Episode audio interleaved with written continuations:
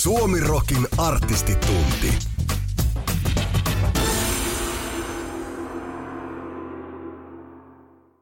Hyvät naiset ja herrat, tervetuloa mukaan Radio Suomirokin artistitunnin 3. kauden avausraitaan niin sanotusti.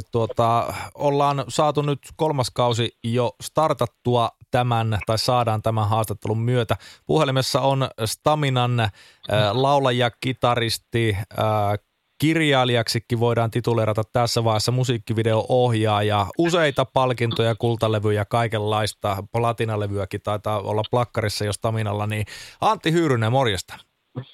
No heipä hei vaan, terveisiä Lappeenrannasta. Minkälainen keli Lappeenrannassa on näin helmikuun kynnykselle? No ainakin nyt tässä Rakuunamäellä, kun katselee ikkunasta ulos, niin tuolla on täydellinen tammikuun päivä. Tuommoinen ihan pieni lumiripottelu ja on paljon lunta tippunut, mutta ei ole enää niitä kauhupakkasia. Täällä pystyy ihan niin kuin hengittämään. Ja kissa vinkuu tuossa vieressä, se haluaisi nyt pihalle, mutta en mie sitä sinne päästä. Me ollaan täällä 4 sisällä, trendikkää. Joo, mä kuuntelinkin jo, että siellä hykkeillään menemään kissa kainalossa ja näin edelleen. Kyllä. Yes.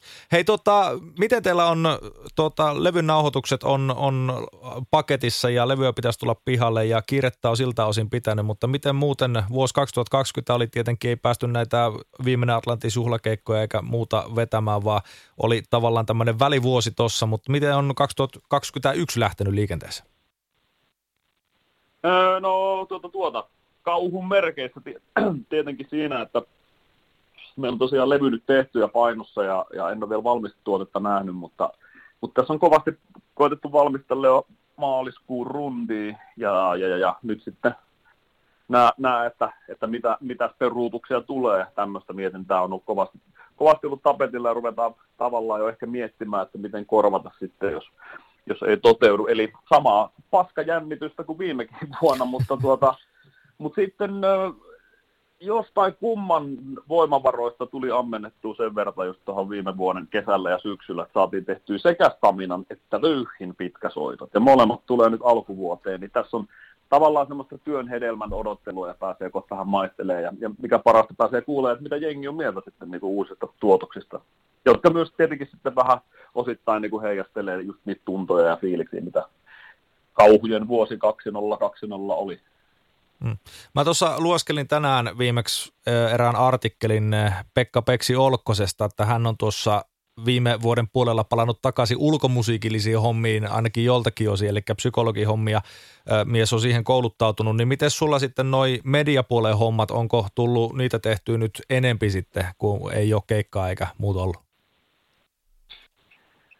No joo, minulla on tosiaan aika värikkäästi näitä työnkuvia ja ammattihommia, mitä on tehnyt eläessä. Ja me ihan alunperin siis penskana me halusin kasvaa isona kirjailijaksi. Se oli ihan semmoinen pitkä aikaa sketsi ennen kuin se pääsi toteutumaan niin kuin missään muodossa. Mutta sitten myös elokuvaohjaaminen ja tuommoinen elävä kuva on ollut sitten isoimpia viestymyksen aiheita ja kaikki nämä suuremmin kuin musiikki ikinä. Eli me kouluttaudun aikanaan sitten myös medianomiksi, minulla on osakkaana firmassa Medialouhos, ja me ollaan tehty elävää kuvaa nyt sitten vuodesta 2005 ammattimaisesti.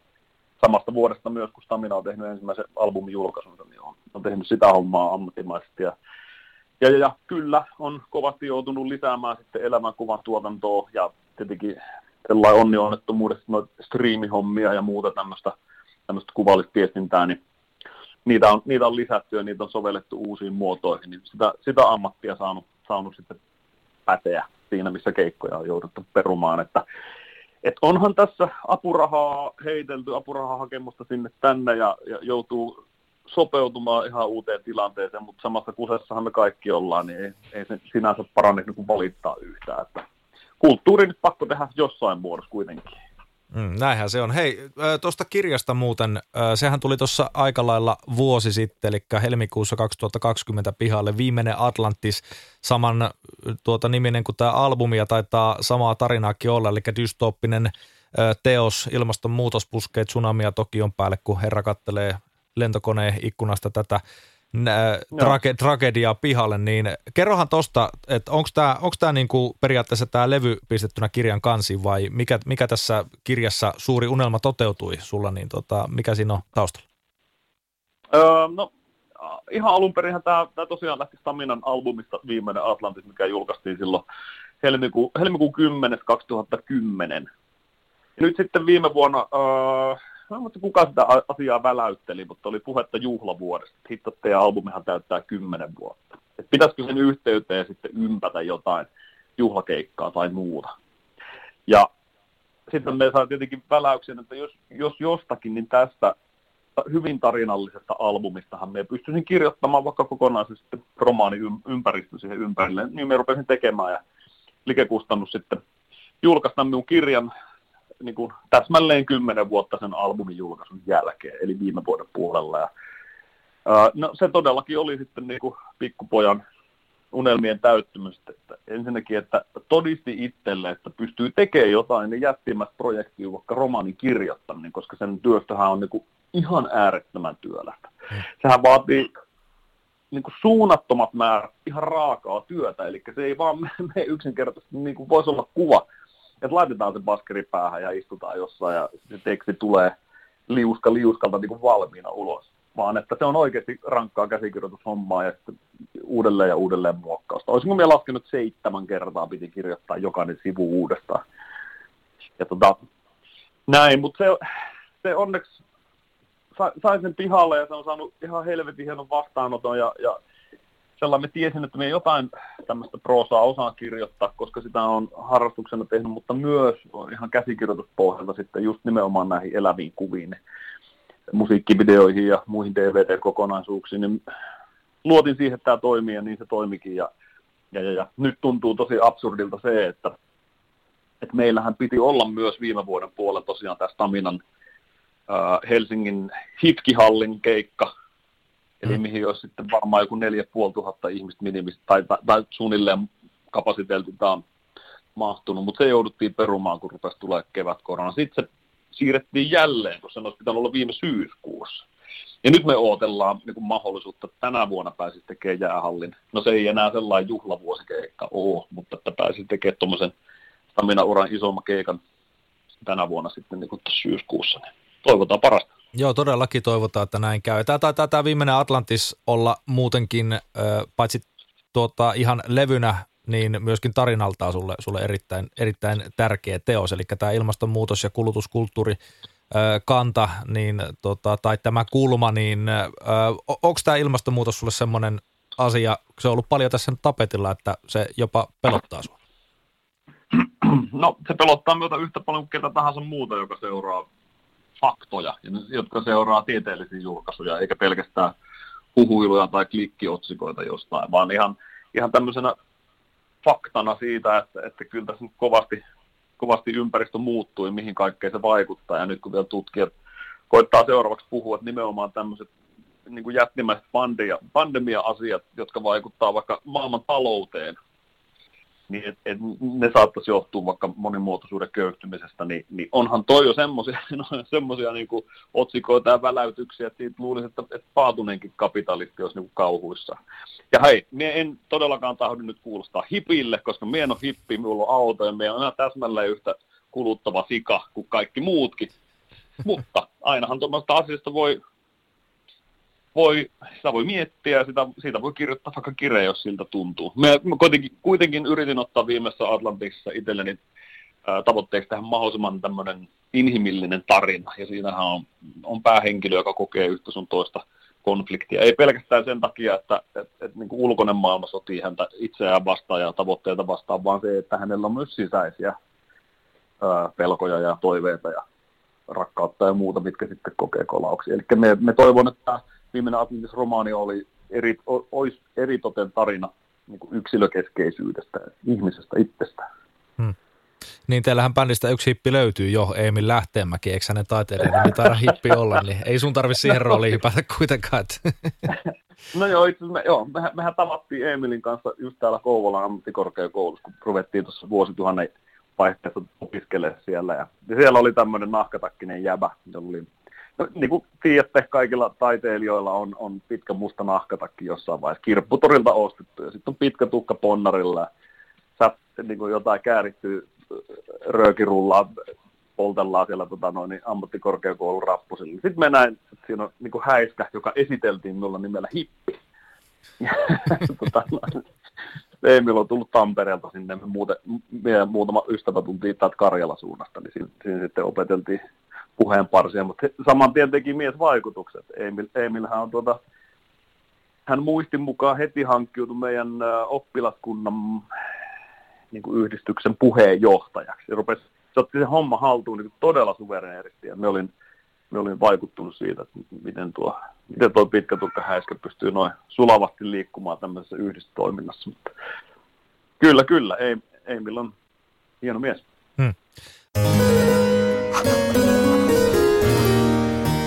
Suomirokin artistitunti.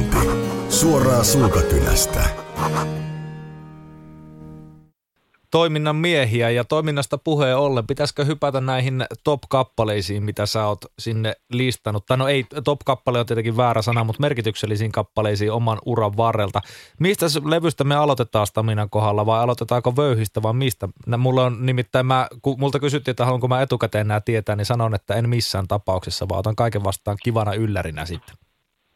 Joo, no Staminahan perustettiin vuonna 1996 ja me ehdittiin tehdä vuoteen 2004 saakka tämmöistä omaa kustanne- ja demomateriaalia. Niitä on ehkä turha vähän käydä läpi. Et ollaan me julkaistu joku kokoelma jossain vaiheessa Stamina Uraasella, että siellä on ollut myös näitä demokappaleita. Mutta jos ihan tästä virallisesta yhteistoiminnasta lähtee liikkeelle, niin ehdottomasti tärkein mainitsemisen arvoinen ensimmäinen julkaisu on ollut tuo meidän single Cadonneet 3 sanaa, mikä tuli sitten vuonna 2005 julkaistun pitkäsoiton Stamina niin kuin yhtenä kappaleena, mutta siitä tehtiin single-julkaisu jo ennen albumin tuloa. Ja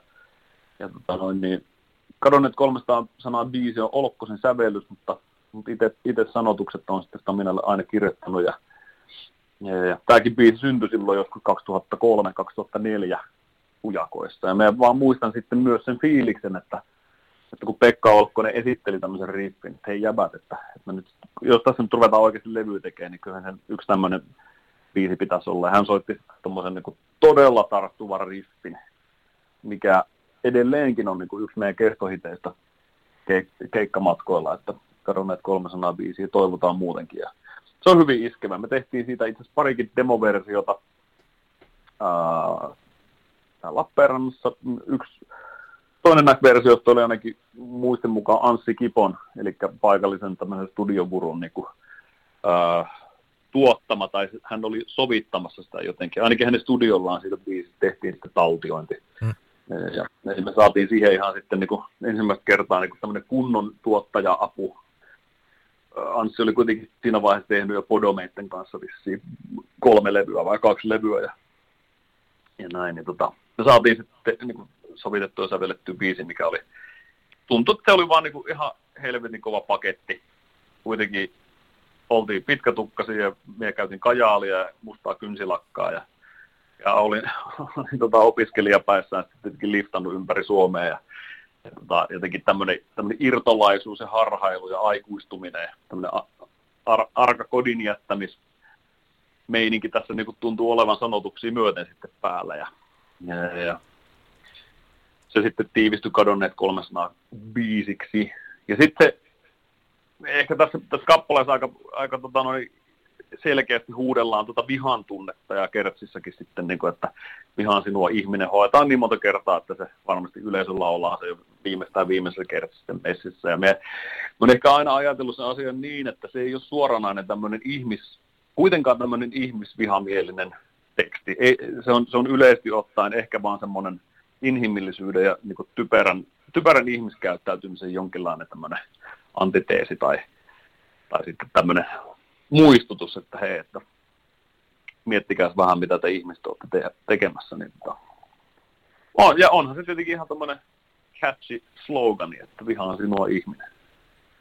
Kyllä, ja tässä jotenkin kuvastuu tämä oli toki ensimmäisiä biisejä, mitä mäkään teiltä koskaan kuulin luonnollisesti, koska se oli sinkkubiisi tuolta levyltä lohkaistu, niin tässä jotenkin toimi saman tien, tuli saman tien ilmi tämä, no mä en tiedä, että tykkääksä edes siitä, että teitä sanotaan kertosäe-heavy-bändiksi, mutta nimenomaan niin tämä tarttuva kertsi ja näin edespäin, niin te olette vähän leimaantunut siihen suuntaan kuitenkin. No näin mä oon ymmärtänyt, joo. Ei ole ensimmäinen kerta, kun oon kuullut tänne. Että kyllä kertsissä mennään ja on melodiaa ja siinä mielessä varmaan ollaan myös ehkä semmoinen nimenomaan 2000-luvun tuote, 2000-luvun bändi, että meidän soundi on todennäköisesti jostain sieltä. Joku on sanonut, että System of a Down on yhdistynyt siinä johonkin poppiheviin. Ja tietenkin vähän ahistaa, että me on nimenomaan 80-90-luvun niin heavy-bändejä, Stonet ja kaikki opiskellut Slayerit sellainen. Me tavallaan haluaisin ymmärtää, että bändi olisi rankempi kuin se ehkä on, mutta joo, tämä Cadonneet 300 biisi, niin siinä koitin kuitenkin purskautta aika pitkälle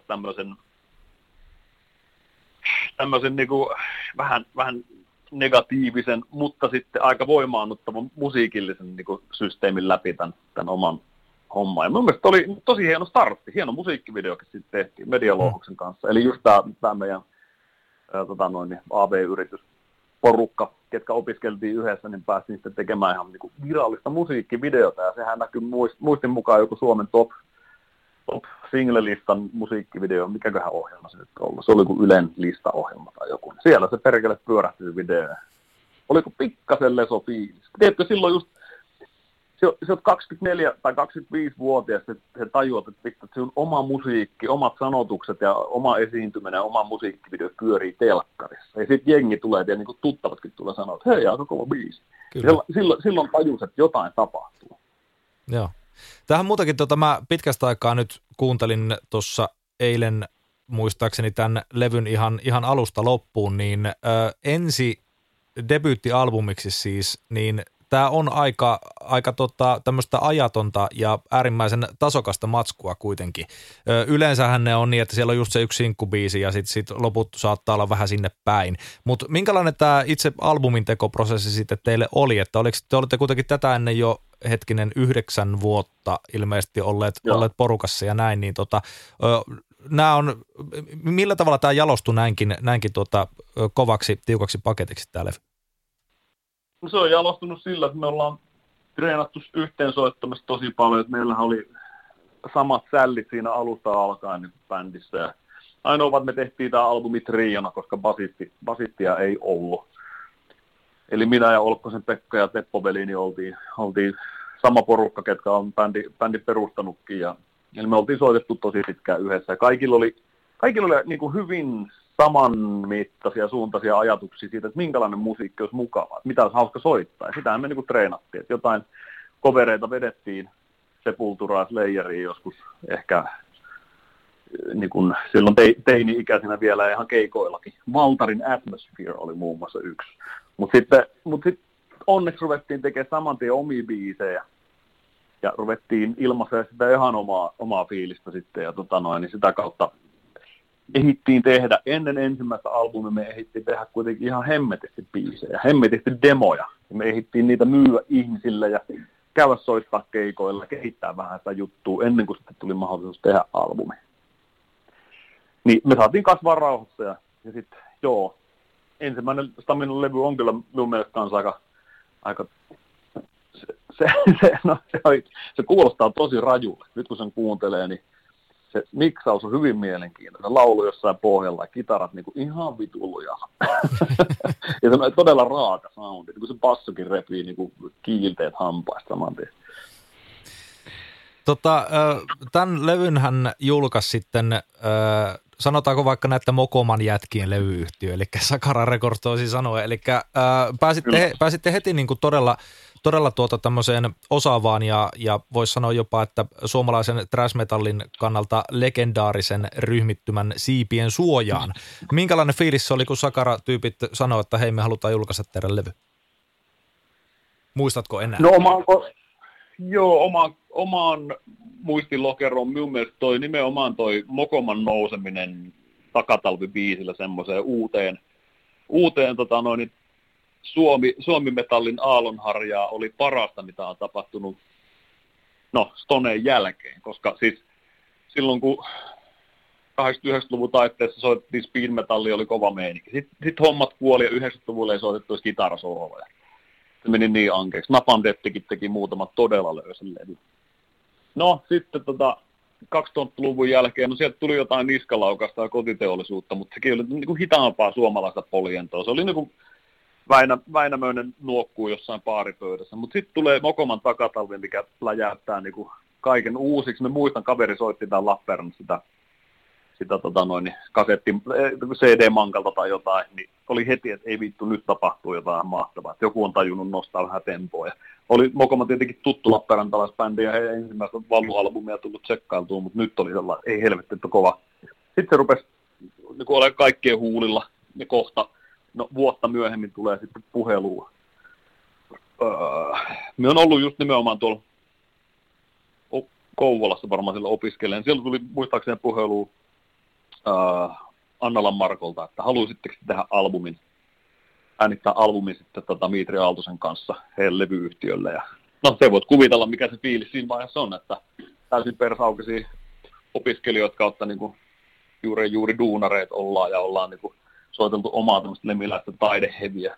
Ja sit me ollaan päästy kaverin kautta sitten lämmittelee Mokomaa johonkin, olisiko ollut Helsingin Faktoriin tai jotain, missä he ovat nähneet meidät sitten demobändinä ja heilutetaan tukkaa ja koitetaan olla mahdollisimman hevi.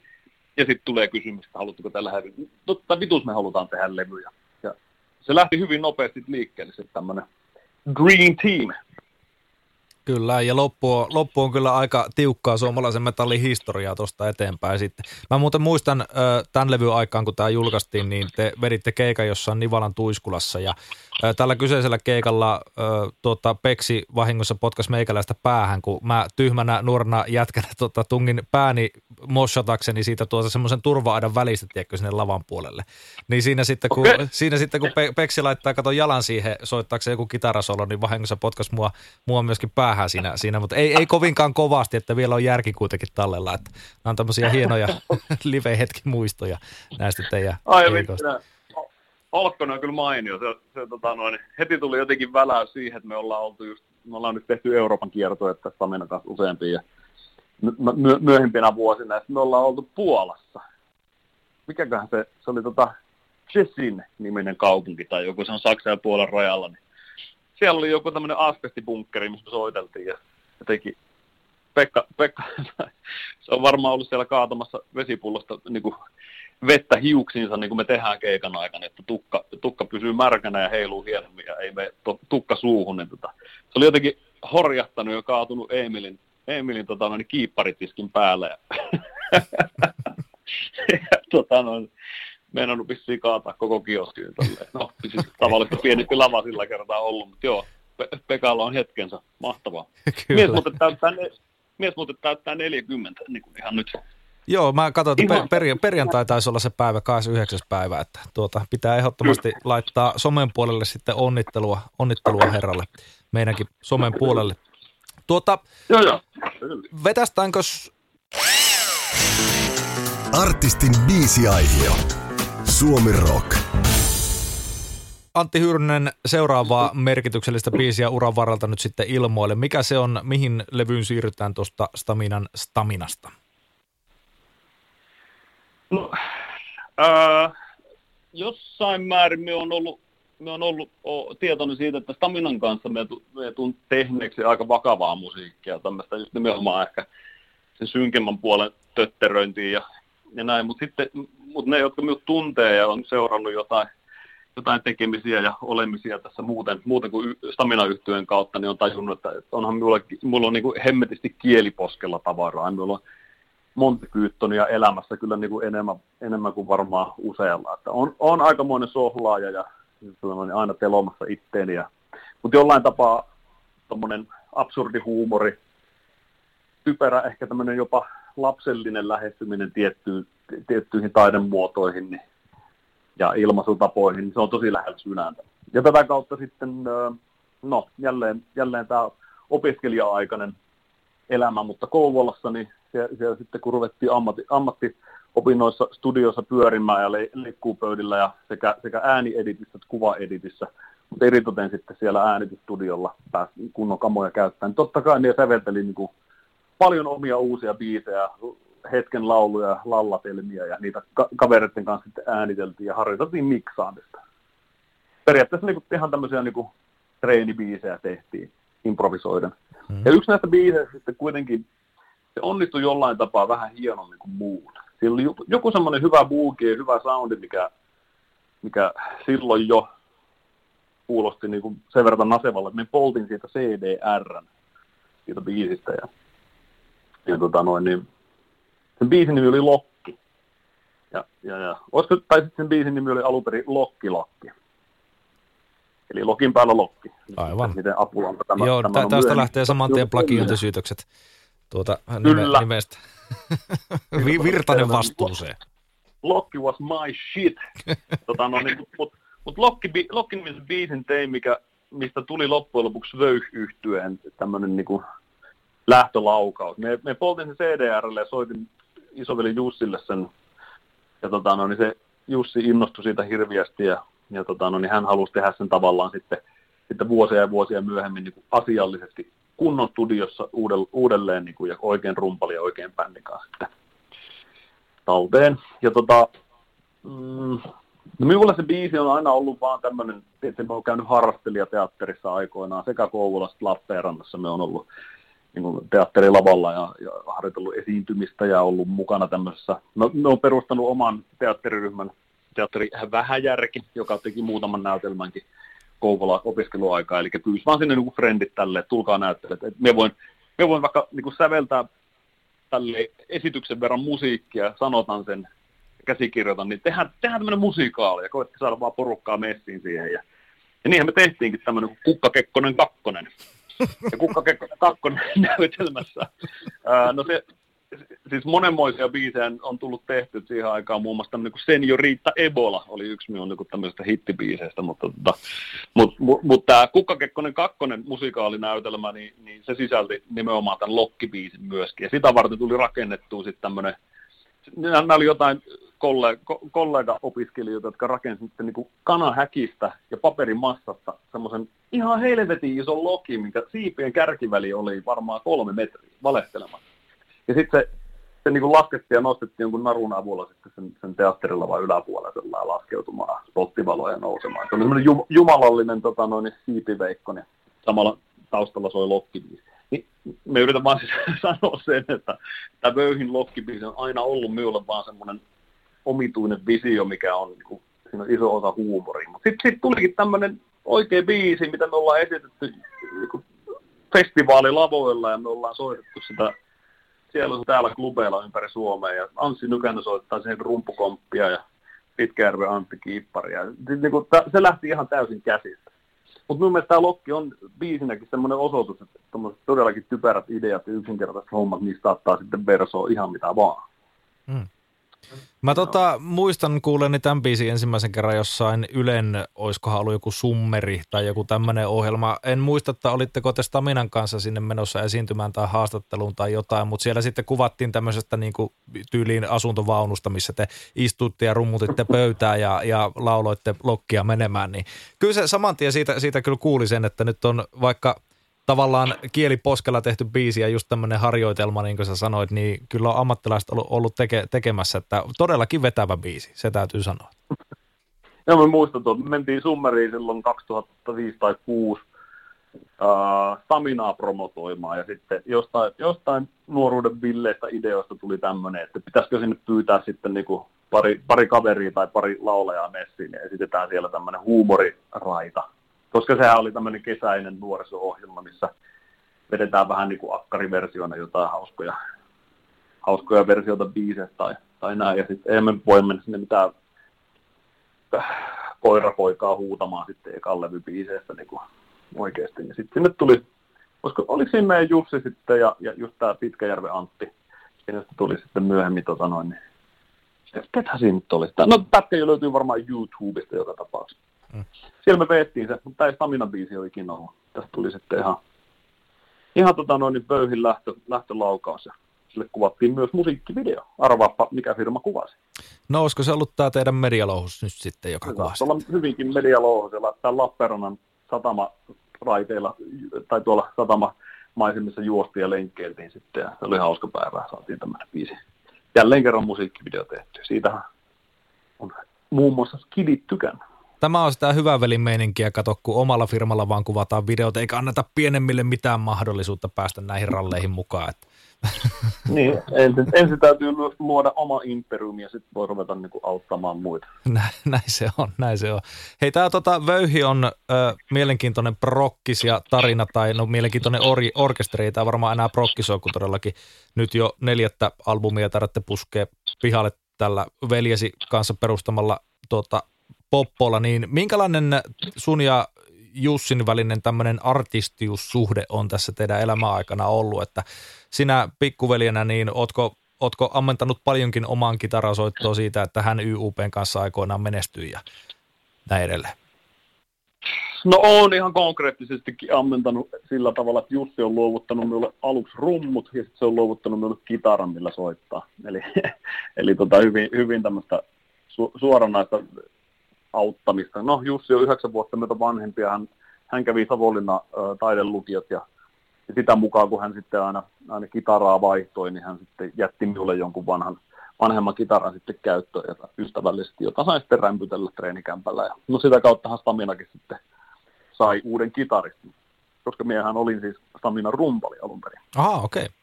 Okay. Jussin rummoilla soitin. Joo. Sitten vaihdoin Jussin kitaraa.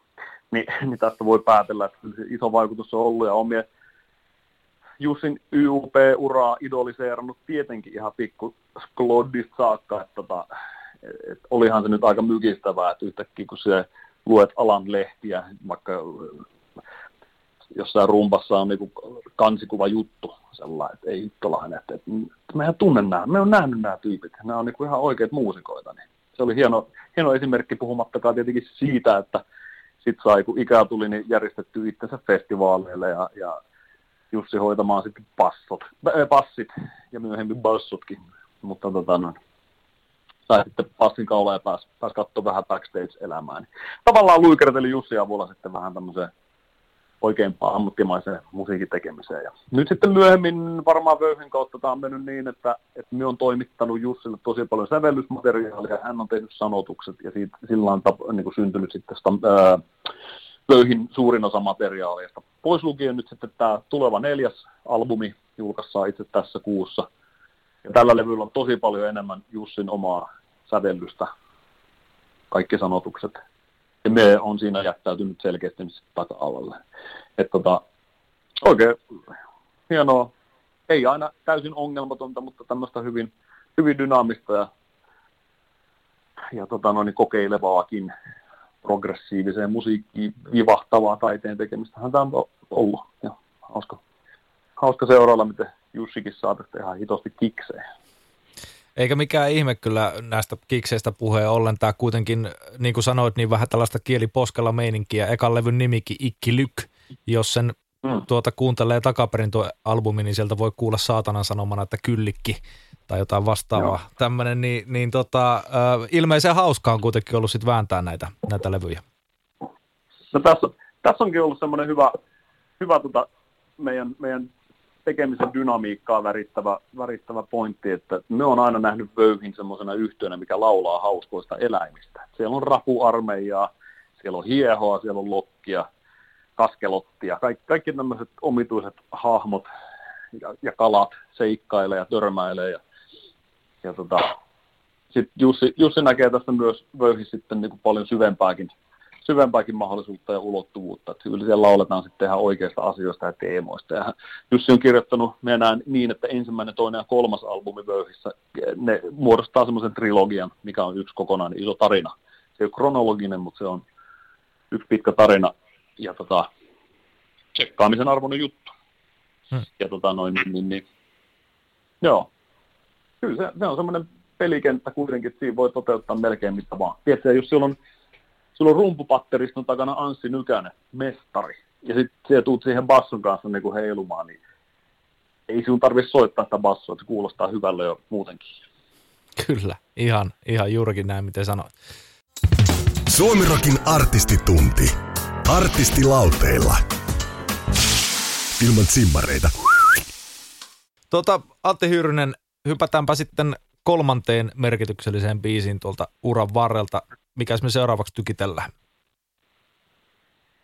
Me on näistä omista sävellyksistä ehkä valkkailu nyt sitten semmoisia kiinnekohtia omalla uralla. Ja me näkisin, että Staminan tapauksessa niin kuin semmoinen jättimäinen vuoren huippu ja jollain tapaa traagisesti myös ehkä vähän taka-alalle jäänyt tämmöinen vaihe yhtyeen uralla oli siis jotenkin Nosebo-albumin tekeminen Joe Barresin kanssa. Eli Joe Barresin on amerikkalainen tuottaja, joka tuli tänne Suomeen sitten syksyllä 2011 tekemään Staminan kanssa kuukauden ajaksi Petraksille Hollolaan albumia, mikä ehkä on kuitenkin ollut sitten jollain tapaa me on haistellut, se ei ollut ehkä kuitenkaan se meidän suosituin albumi. Siihen panostettiin ihan helvetisti ja tiedätkö, niin kuin, 2011, no silloin oli jopa tietenkin levymyynillisestikin ehkä bisnesmielestä pikkasen erilainen maailman aika ja oli vielä vähän enemmän mahdollisuuksia tehdä näin. Mutta sitten jotenkin oma muistijälki nyt tuosta Nosebon tekemisestä oli semmoinen uskomaton paine. Joku semmoinen, että nyt testataan jätkiä. Nyt me ollaan tehty 4 albumia aikaisemmin ja nyt tämä 5, mikä tehdään Joe Barresin kanssa, joka on kuitenkin tuottanut Tuulia ja se on tehnyt äänittänyt Slayeria, niin jumalauta, tämmöinen niin kuin tyyppi. Niin että nyt tehdään sitten niin kuin levy keskenään ja jotain pitäisi siihen tuottaa, että säveläppäs nyt. No sitten minä hyppäsin aikoinaan sitten niinku kelkkaan niinku sellainen, että minä koitan laittaa kaiken taidon tavallaan vaikka yhteen biisiin. Ja tämä levyn avausraata Pirun paska on minun sävellys ja edelleen sanotukset on kaikki minun. Niin Pirun paska on aika vahva jälki semmoisesta, että nyt pursuaa niin ideaa ja energiaa, mutta minä en tiedä, että pursuaako sitä liikaa. Se jää sitten niin kuulijan mietteeksi. Mutta kaikessa niin erikoisuudessaan tämä on kyllä varmaan just merkkipaalu yhdestä erikoisimmista ja merkityksellisimmistä hetkistä bändin uralla ja oman niin sävellystaiteen uralla. Ja Pirun paskahan on otsikkona sitten, sehän on siis kerta kaikkiaan hajupihka. Sillä soitellaan jotain semmoista omituista vanhaa piruviulua, minkä voi yrittää kuka tahansa jostain tätä rautalangasta sinne tänne. Ja kappale muutenkin kertoo siitä, mistä koko albumi, eli Nosebo on placebon vastakohta. Jos placebo-lääke on semmoinen, mikä parantaa, vaikka sillä ei ole parantavaa niin lähtökohtaisesti vaikutusta, niin Nosebo on semmoinen, mikä pahentaa oloa. Ja tämmöisestä rock'n'rollin vahingollisuudesta ja väärästä lääkityksestä ja jälleen vääristä uskomuksista tässä levyllä lauletaan, mutta samoin tässä Pirunpaska-biisissä. Siinä seikkailee hahmo nimeltä Vihreä mies, joka on minun tatuointiartisti täällä Lappeenrannassa, Jarkko Koponen. Terveisiä vaan Koposen Jarkolle, joka itsekin on muusikko miehiä myös. Ja se on hyvin seikkaileva biisi. Aika vähän sitä on veetty viime aikoina livenä, tai niin kuin viime vuosina, mutta aika erikoinen sävellys. Kyllä minä niin haluaisin tuon kuunnella pitkästä aikaa. No sehän ehdottomasti sit soitetaan, varsinkin jos haluat. Kyllä se muutenkin varmaan oltaisiin soitettu. No sepä tosiaan, niin kuin sä sanoit, niin se on tavallaan semmoinen tietynlainen rajapyykki bändin historiassa. Aluksi tuli Viimeinen Atlantis. Jäätävän kova, jäätävä hitti. Ja sitten jostain syystä, niin kuin sä sanoit, niin tämä ei ole teidän suositummaksi levyksi kuitenkaan iskostunut. Alkoiko tässä kohtaa olla sitten jonkunnäköistä tämmöistä turnausväsymystä jopa bändillä? Kuitenkin tuommoiset 7 vuotta tiukkaa rundaamista, levyä toisensa perää, levyn ykkössijoituksia. Odotukset oli kyllä niin kuin katossaan, että aina se, että niin kuin nykyäänkin on aina seuraavasta levystä teidän kohdalla odotukset katossaan, niin oliko tuossa just semmoista tavallaan rimakauhua ehkä jopa säveltäjänä, sanoittajana sulla edessä? No en voi kiistää. Kyllä me ollaan aina tehty Staminan kanssa musiikkia hyvin omaehtoisesti ja ei meille oikein kukaan ole ikinä tullut, ei ollut kannuksia tullut neuvomaan sellainen, että tämä ehkä, mutta sitten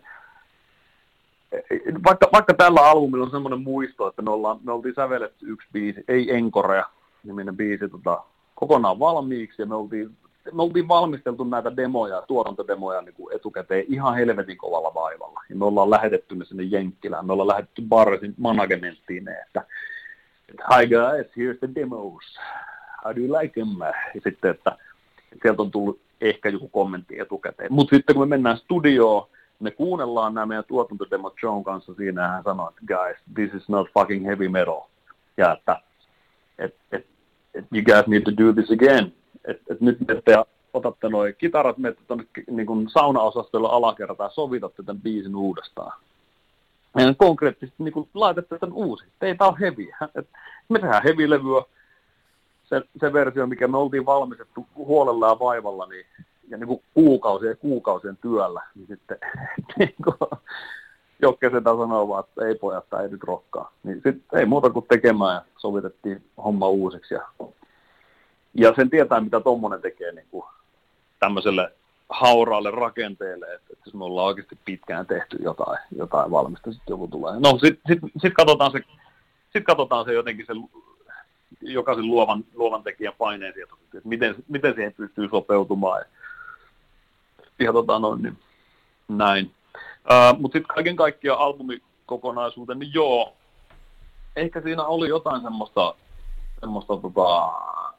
Napoleonin kompleksiikin, jos haluaisi oikein ajatella, että no vittu, mehän pystytään tekemään, että meihin luotetaan, ja että nyt kun tämä vaan niin puserataan tosta, niin siitä tulee vitun hyvää ja bla bla bla, ja sitten jollain tapaa sitä olisi voinut vielä työstää enemmän. Tietenkin jossittelu nyt sitten on tässä vaiheessa turhaa, ja levyhän on, niin kuin, on se loistava, ja usea biisi on Valtia uudet vaateet ja whatnot, niin siellä on tosi tämmöisiä niin kuin puolikas ihminen, vaikka on jäänyt sellainen elämää tuonne listoille ja niin, että niitä aina soitetaan. Ja just nimenomaan vaikka jos tehdään sitten ulkomaanrundia Staminan kanssa, niin sitten myös Valtiasta vedetään varmaan joka kerta, koska se on kuitenkin myös musiikkivideokappaleena semmoinen, mikä on ollut meidän käyntikorttina niin kuin tosi moneen paikkaan. Plus me saatiin tällä albumilla myös jakelusopimus Pohjois-Amerikkaan. No niin, oliko se Barresin ansiota vai levyn ansiota? Mitä oot mieltä? Kyllä. Me luulen, että tämä oli ihan oma ansio, että rykästiin vaan semmoinen plätty, mikä sai tämmöisen otsikon, että Stamina sai levytyssopimuksen Pohjois-Amerikkaan. No sitten mitä se oikeasti tarkoitti, niin se jäi nyt sitten vähän hitusen laimeammaksi kohtaloksi, mutta joo. Me haluttiin joka tapauksessa tämän Pirun paskan tältä, just nimenomaan tältä albumilta tuoda esiin, koska tämä kuitenkin käsittelee tuommoista ihan helvetin isoa asiaa. Kuinka moni bändi ylipäätään pääsee tekemään tuommoiset tuottajien kanssa. Me oltiin yksi niistä, tai ollaan yksi niistä. Kyllä. Hei, mun on pakko kysyä tästä levystä vielä yhdestä toisesta kappaleesta. Mikä on Nomadin tarina? Koska mulle tuli silloin aikoinaan aivan täysin yllätyksenä, että minkä helvetin takia Staminalla on levyllä englanninkielinen biisi aivan yhtäkkiä. Miksi? Joo. No sen takia, että rock and rollin virallinen kielihän on englanti. Oikeammin se on tietenkin suomi tätä nykyään. Capital of metal.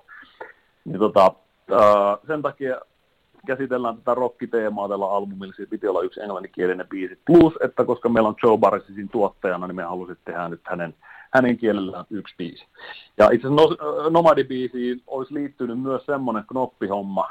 Hittolainen, kun se olisi toteutunut, mutta Joe kysyi siellä studiolla, että hei jäbät, että olisiko hyvä idea, että kun tässä Nomadi-biisissä on siellä C-osan kieppeillä tämmöinen tavallaan dialogikohta, missä me laulaa englantia ja sitten Kai-Pekka laulaa suomeksi samat lainit, niin et mitä jos sen suomenkielisen lainin laulaisi joku englanninkieltä äidinkielenään puhuva tyyppi, että mitäs tämmöinen kuin Mike Patton? Oho. Sitten niin kuin sellainen, ei helvetti, että mitä tarkoitat, Joe? Sitten se vaan, hän voi laittaa sähköpostiin Mikelle, että se olisi kova, että se on sellainen kokeileva artisti, että se voisi koittaa, että jos hän laulaisi suomeen, ne olisi englantia. Se jäi sitten jonnekin sähköpostien digitaivaaseen pyörimään se keskusteluketju, mutta pelkkä ajatuskin lämmittää. No kyllä, olisipa ollut vähän sen kova homma, huhhuh. Ai. No siis en, kun kysyin, että minkä ihmeen takia täällä tämä biisi oli, en tarkoittanut missään nimessä, että se huono kappale olisi, vaan se oli vain yllättävä veto, että yhtäkkiä enkkua lauletaan. Ja tämähän taisi olla myöskin eka kerta sitten demoaikojen, kun te enkkuu veritte. Että. Pitää paikkansa. On tietenkin tästä vuosien varrella tullut mietittyä vaikka saksankielistä biisiä. Pitäisikö sitä niin tehdä samat asiat kuin, oliko toi Tehosekoti, joka teki Screamin Tuukkas, eikö se ei ollut saksa, se oli englanniksi, mutta sitten toi Niskalaukas teki saksankielisen albumin. Ja... Kyllä. Onko Apulanta saatana tehnyt saksan? Ei, englanniksi. Englanniksi on tainnut tehdä, kyllä, joo, mutta... On näitä viritelmiä. Koitetaan lähteä viemään sitten omaa musiikkiin niin kuin eri kielen laulettuna, katsoa tärppäistä. No eihän siinä yleensä hirveän hyvin käynyt. Ja tämän takia me on myös linjannut sen, että emme englantia tule laulamaan Staminarimeessä, että välispiikit saa riittää. Sitten kun mennään Saksaan, niin puhutaan saksaksi välispiikit. Muuten. Alles good. Joo, ja onhan se Japanissa esimerkiksi, niin siellähän on suomen kieli kovaa kamaa, että ne varmaan tykkää välispiikestäkin, jos ne suomeksi tulee, niin ne on ihan pähkinönä siellä esimerkkinä. Joo, ei ne englantiakaan puhu. Että. Niin. Toi on ihan sama, mitä sanoit, niin vastaus on jee. Nimenomaan. Ja fanaattisuudesta pisteet sinne päin ehdottomasti myöskin. Kyllä, se on paljon. Mielenkiintoisempia keikkamaita, missä ollaan ikinä käyty. Joo, ja se on aika harvinaista, että suomenkielinen bändi kuitenkin siellä käy, että siinäkin mielessä aika kova setti se, että sinne olette päätyneet aikoinaan. Tuli muuten tästä mieleen, että mä tuossa kattelin, kun teidän Wikipedia-sivullenne oli listattu kaikki teidän kiertueet. Siinä on toki mukana kaikki tämmöiset risteilyhommat 2 päivän ja näin edelleen, niin osaatko yhtään heittää itse hatustaa, että tässä vuodesta 2005 lähtien, niin montako niitä on kertynyt tuohon listaukseen? Siis kiertueita vai keikkoja? Kiertueita. Tässä siis tämä alkaa Lopen julma lasetus kevätkiertueesta ja päättyy Octopusiin syksyllä 2019.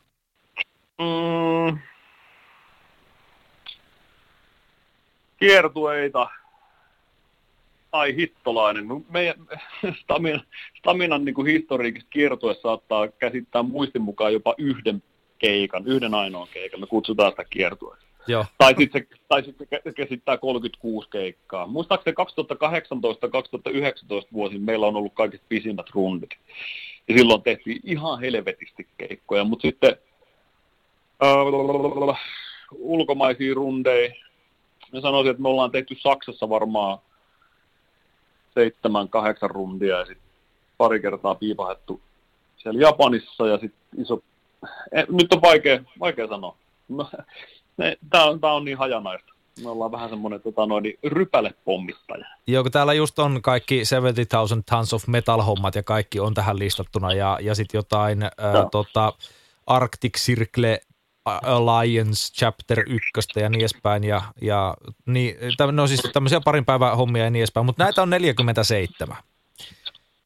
Eli se on aika runsas määrä, oli ne 2 päivän tai 1 päivän hommia, mutta kuitenkin aika runsas määrä kiertueita tuommoiseksi vasta piakoina 25-vuotiaaksi orkesteriksi, että se on tälleen keskimääräisesti 2 per vuosi vedetty jonkunnäköistä kiertueita. No joo, ja tässähän tämä on niille, jotka Staminaa ei paremmin kuulijat tunne, niin sit meillähän on siis aina ollut iso kannatus ja aktiviteetti Suomessa. Me ollaan silloin ekan levyn 2005 julkaisun jälkeen tehty niin ilman pausseja niin ihan jatkuvasti rundia Suomessa. Ja joka vuosi ollaan saatu tehdä ja kaikki kesäfestivaalit täynnä. Olisiko ollut hiljaisin kesä, että ollaan tehty tyyliin 3 keikkaa sitten vuoden 2005. Mutta muuten ehkä tästäkin syystä nuo ulkomaankeikkailut on ollut hitusen vähemmän, niitä on ollut vähän vähemmän, se on ollut vähän harvinaisempaa herkkua, mutta toisaalta se on kaikista, ainakin minulle kaikista toivotuinta matskua, että päässään kertaan jonnekin muuallekin. Niin paljon kuin ikinä vaan taipuu, niin kyllä sitä vaan pitäisi keikoille päässä. Nyt näyttää huonolle se, että ulkomaille ei kukaan bändi tule kiertämään pitkiä aikoihin, mutta... Niin. Hyvä, jos kotimaassakaan. Valitettavasti näin. Suomirokin artistitunti. Artisti levylautasella. Mitä tänään syötäisiin? Mutta Antti Hyyrynen, 4. biisiä, jos pusketaan tässä kohtaa nyt sitten esittelyyn. Mikä se on ja miltä levyltä? Me valitsisin meidän Taival-albumin ensimmäisen singlen, eli Elämänlanka. Tämän biisin me mainitsin omista sävellyksistä ja sanotuksista aika vahvaksi. Ne syntyi sellaisissa tunnelmissa, että oma isäni kuoli siinä aikaisemmin, niin kuin aikaisempana vuotena, ja hän oli kuitenkin, Pekka on minulle ollut sitten niin kuin musiikkimentori ja esimerkki tietenkin, mutta nimenomaan sen kautta, kun hän on nyt kanttorismiehiä ja kotona aina laulettiin, hän on soittanut flyygeliä ja esittänyt klassista musiikkia ja laulelmia, niin me on ollut siinä pikkuapinana sitten ihan apinoimassa ja harjoittelemassa sitä kautta vaikka niin kuin oikeata äänenkäyttöä tai kropan käyttöä niin kuin tälleen. Plus, että saanut tämmöisestä niin kuin suurieleisestä esiintymisestä ja läsnäolosta sitten jonkinlaisen esimerkin. Sitten tämmöisen haamun menettäminen, se kyllä tietenkin puhutti sitten myös ihan tässä ammatillisesti. Ja mä mietin, että jos me nyt tässä johonkin saappaisiin hyppään, niin sitten se, että tämä musiikki, tämä albumi täytyy tehdä nyt niin kuin hyvin. Tämä pitää oikeasti tehdä sellainen, että tämä jää merkkaamaan. Ja Taival-albumi, albumi julkaistiin silloin 2018 lokakuussa, niin se on kyllä niin kuin helvetin hieno levy ja upea kokonaisuus. Siitä on tullut tosi moni muukin kuin pelkästään heavy metallikuulija sanomaan, että tässä kokonaisuudessa ja näissä teksteissä näissä on jotain semmoista syvyyttä ja ulottuvuutta, mikä puhuttelee paljon. Ja sitten tuo Elämänlanga single, se tuli sitten kuitenkin niin kuin jo toukokuussa. Sen ensimmäinen live-soitto itse asiassa oli muistin mukaan, kun me käytiin soittaa Raja-albumin 10-vuotisjuhla silloin jäähallissa Helsingissä. Soitettiin siellä sitten uusimpana uutena sitten Elämänlanka-biisiä. 3000 ihmistä huutaa. Ja se oli niin kuin siisti meininki.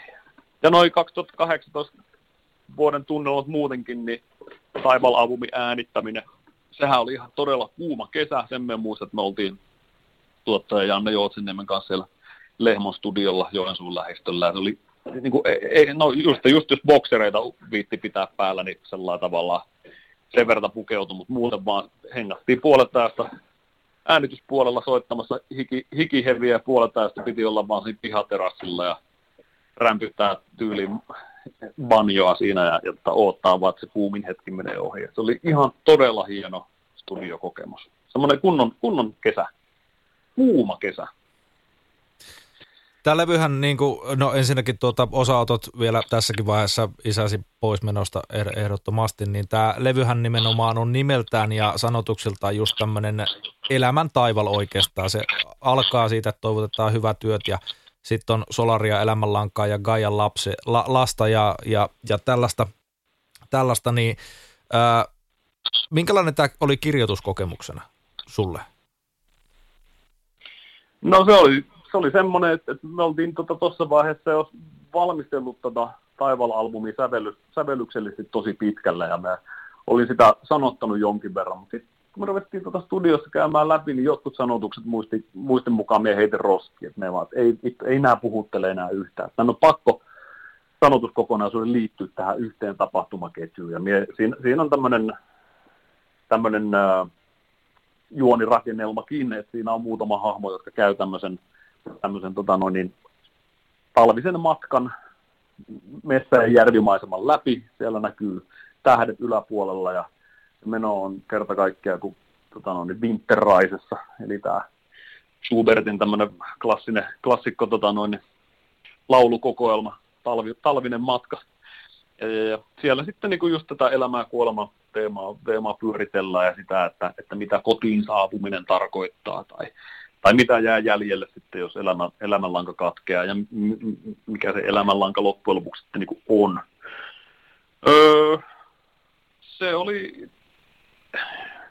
Se vaan niin kuin piti tehdä silloin omasta puolesta just noin, kun se tehtiin. Et on siellä sitä hevirypistelyäkin ja rymistelyä ja militanttia ateismia jälleen kerran vaikka Enkelinmurskaa biisissä ja kaikkea tätä mutta isoja teemoja ja mun mielestä tosi hieno albumi syntyi siitä ja.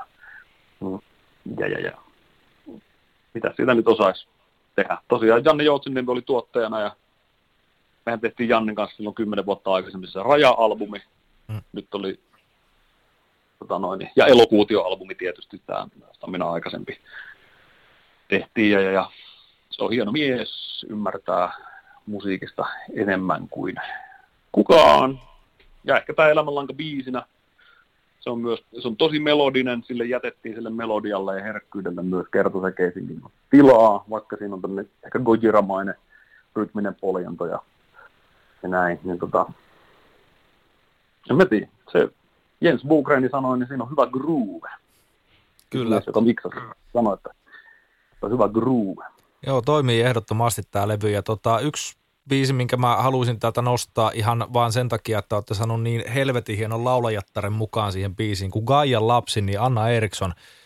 Yksi kaunis äänisimmistä suomalaisista laulajattarista aivan ehdottomasti Anna on, niin miten te saitte hänet suostuteltua mukaan suomalaisen heavy öykkämöykkä-bändin kappaleeseen? No tämähän meni täsmälleen niin, että me oltiin tekemään tätä meidän ensisingleä Elämänlankaa silloin alkuvuodesta 2018, niin tuolla siellä Astia-studiolla täällä Lappeenrannassa. Eli me tehtiin siellä yhden biisin äänitys. Samaan aikaan me mietittiin sitten tätä seuraavana kesänä tapahtuvaa levykokonaisuuden äänittämistä. Ja sitten tuli puhetta. Juttelin ton Emilin kanssa sitten siellä Astian keittiössä jossain vaiheessa keitettiin kahvia. Että hitto, meidän pitäisi saada nyt joku kova vierailijabiisi Gaian lapsi, että kun se on kuitenkin semmoinen kappale, että se huusi heti demovaiheessa jo, se on myös minun sävellys, se huusi demovaiheessa, niin kuin, että tähän vaatisi kyllä niin kuin sitten jonkun herkemmän tulkitsijan, tai herkemmän ainakin niin, että se ei olisi pelkkää sitten rääkymistä, vaan melodia laulanta, ja mietittiin, että no pitäisikö me jättää sitten siihen joku naisvokalisti Tuska, ja Emil taisi vinkata, että hei, ootko kuunnellut tätä Anna Erikssonin Mana-albumia? Ja Anna Erikssonin Mana-albumihan se palkittiin Teosto-palkinnolla 2012, muistaakseni. Me oltiin tavattu siellä Teosto-palkintojakotilaisuudessa, ehdokasjulkistustilaisuudessa, koska se Nosebo-albumi on ollut silloin siinä Teosto-ehdokkaana, samoin kuin tämä Mana. Siellä niin kuin nopeasti vaan moikattiin. Emil ehdotti, että kysytään Annaa Messiä, että se on helvetin kova. Ja se on totta. Se on niin kuin ihan uskomattoman vahva ääninen, hieno esiintyjä, taiteilija, sitten tehnyt elokuvaa ja muuta, niin sitten me saatiin jonkun managementtikontaktin kautta siihen yhteys, ja hän vastasi saman tien, että kaupat tuli, kiinni veti, ja hän tulkitsi Gaian lapsen sitten tämmöisenä duettoversiona. Ja sitten ai hittolaina, kun me päästiin vetää 2019 Tuskan päälavalle tämä biisi, ja Anna pääsi sinne paikan päälle laulamaan tämmöisen biisin, ja jengi meni aivan sekaisin. Aivan varmasti. Se oli semmoinen live-kokemuksen yksittäinen pläjäys. Se oli täydellinen päivä, täydellinen kellonaika, täydellinen festivaalilava. Just saatu helvetin hieno levy tehtyä ja sitten tämä biisi sinne keikkasettiin ja Anna tulee itse paikan päälle hyvä tuulisana ja vetää. Niin ottaa homma haltuun. Kyllä siinä oli, niin kuin, oltiin pikkupoikina siinä. Jotenkin oikeasti hieno ajatus, että Anna Eriksson Tuskan päälavalla vetämässä. Vai oliko se päälava, missä veditte? No se oli Tuskan päälava, mutta eikö se nimenomaan kuulosta sillä, että jos Anna Eriksson tulee jonnekin heavy-festarille vetää, niin vittu se on päälava, Tuskan päälava. nimenomaan. Ja vaikka se olisi sivulavalla, niin se lava muuttuu silloin päälavaksi. Se on ihan ehdoton homma. Joo, kyllä minä toivon, että me Annan kanssa pystyttäisiin tekemään vielä jonain päivänä joku tämmöinen taiteellinen yhteisponnistus, koska jotenkin tuntuu, että on samansuuntaisia ajatuksia. Me ollaan hetki jopa ehditty vaihtaa ajatuksia ja istua alas. Näin. Hyvä. Murut auki, täällä hauki. Suomirokin artistitunti. Antti Hyyrynen, vielä olisi yksi biisi esiteltävänä. Merkityksellisenä biisinä uran varrelta. Hypätäänkö me, kun seuraavalla albumihan tällä, jos kronologisesti ajatellaan, niin se on Novus Ordo Mundi, joka julkaistaan tuossa siis 26. päivä ensi kuuta, eli aika tasan kuukauden päästä yhtä päivää vaille. Niin onko se sieltä lohkaistunut sitten jokin? Siihen arvasit täysin oikein. Minä ajattelin nämä 5 valittuu biisiä niin, että tällä on alku- ja loppukohta. Ja nyt sitten jos me toivoin, että tämä ensimmäinen kappale olisi ollut Cadonneet 300 sanaa Stamina ensimmäiseltä albumilta, nyt sitten viimeisemmältä joka nyt vasta julkaistaan, niin siltä sitten kappale Sirkkeli, joka on ensisingle. Se on just tullut tuossa lyriikkavideona pihalle. Ja se hauskasti myös kertoo sitten jollain tapaa tämä Sirkkeli-biisi semmoisesta, että palataan takaisin. Eli tässä on Sirkkeli, eli Circle Pit. Tämä ajatus, jolla tästä biisistä lähti niin kuin siitä, että vittu pitää saada pitti pyörimään, että pitää pyöriä niin kuin sirkkelin terä. Siinä on keskikohta ja siinä on sahaava laita, että ihmiset juoksee ja muodostaa semmoisen yhtenäisyyden, mikä niin kuin leikkaa läpi lihan. Ja siinä juostaan ympyrää sirkkeli, eli tämmöinen spiraaliajatus, niin jollain tapaa nivoo yhteen tämän niin kuin biisiviisikon. Mutta sitten myös Sirkkeli on minun sävellys, ja tälle uudelle albumille halusin tehdä biisin, mikä oikeasti, että nyt me soitan semmoisen, me soitan heavy riffin niin nopeasti kuin mä pystyn, ja sitten me rupesin sahaamaan Slayerin hengissä. Totta kai, koska Slayer on lopettanut, niin pakko heittää myös tribuuttia sinne suuntaan. Että Hannemani rippiin vaan tuohon vetämään ja niinku sirkkeli pitti pyörimään ja en mä tiedä, Sirkkeli on kappaleen mun mielestä aika teenokas. Ja ketkä sen nyt on kuullut, ne on ollut sellainen, tästähän sai energiaa. Kyllä joo, siis se on soitettu meilläkin tuossa, silloin kun se julkaistiin tuo sinkku, niin soitin lähetykseen sen, enkä sitä ollut kuullut niin melkeinpä hengästy jopa, semmoista kaahausta, kaasupohjaa saman tien ja nimenomaan kaikki progee-hommat heitetty helvettiin, puhasta rässiä vaan ja Sirkkeli pitti pyörimään, se on juuri näin, niin kuin pitääkin olla, että tykkibiisi kaikin puolin. Tuo liittyy myös se lyriikkavideo, minkä sain itse tehdä, se on myös jollain tapaa semmoinen paluu juurille, että me oikeasti konkreettisesti otin tuohon kerta kaikkiaan kännykkäkameran, niin me menin tuohon minun kylpyhuoneeseen, siinä on tuommoinen suihkupleksi, eli tuommoinen mikä tuo nyt on, lasilevy tai muovilevy, tuommoinen kirkasta muovia. Mä menin nyt toiselle puolelle, maalasin naamaan niin kuin mustaa ja valkoista sormiväriä, laitoin tekoverta pullolliseen suuhun ja kännykkäkameran laitoin nippusiteillä kiinni mikkitelineeseen siihen niin kuin suun korkeuden lasin toiselle puolelle ja sitten biisi soimaan läppäriltä. Me rupesin niin kuin lauleskelemaan ja pärskimään siinä messissä ja samaan aikaan välyttelin, sit, kun siinä on semmoinen strobo-efektin näköinen, että valo välkkyy tälleen. Niin me tein sen sellainen, että minulla oli niin kuin taskulamppu ja me pidin sitä tuossa kuvarajan alapuolella ihan tuossa lähellä ja naputtelin sitä taskulampua päälle ja pois, niin se välkkyi sellainen hauskasti. Et näillä eväillä tavallaan do-it-yourself-meininkiä tuli tehty siihen musiikkivideo sitten, lyriikkavideo tähän biisiin ja hauskasti se onnistui. No, mutta eikö Sirkkeli nyt kuitenkin, kyllä siinä lauletaan minun mielestä siitä, että on kaipuuta nimenomaan tuonne live-musaan ja johonkin menneeseen, niin kuin, että minkälainen Sirkkeli-pitti on ollut vaikka 2018 tai 2019.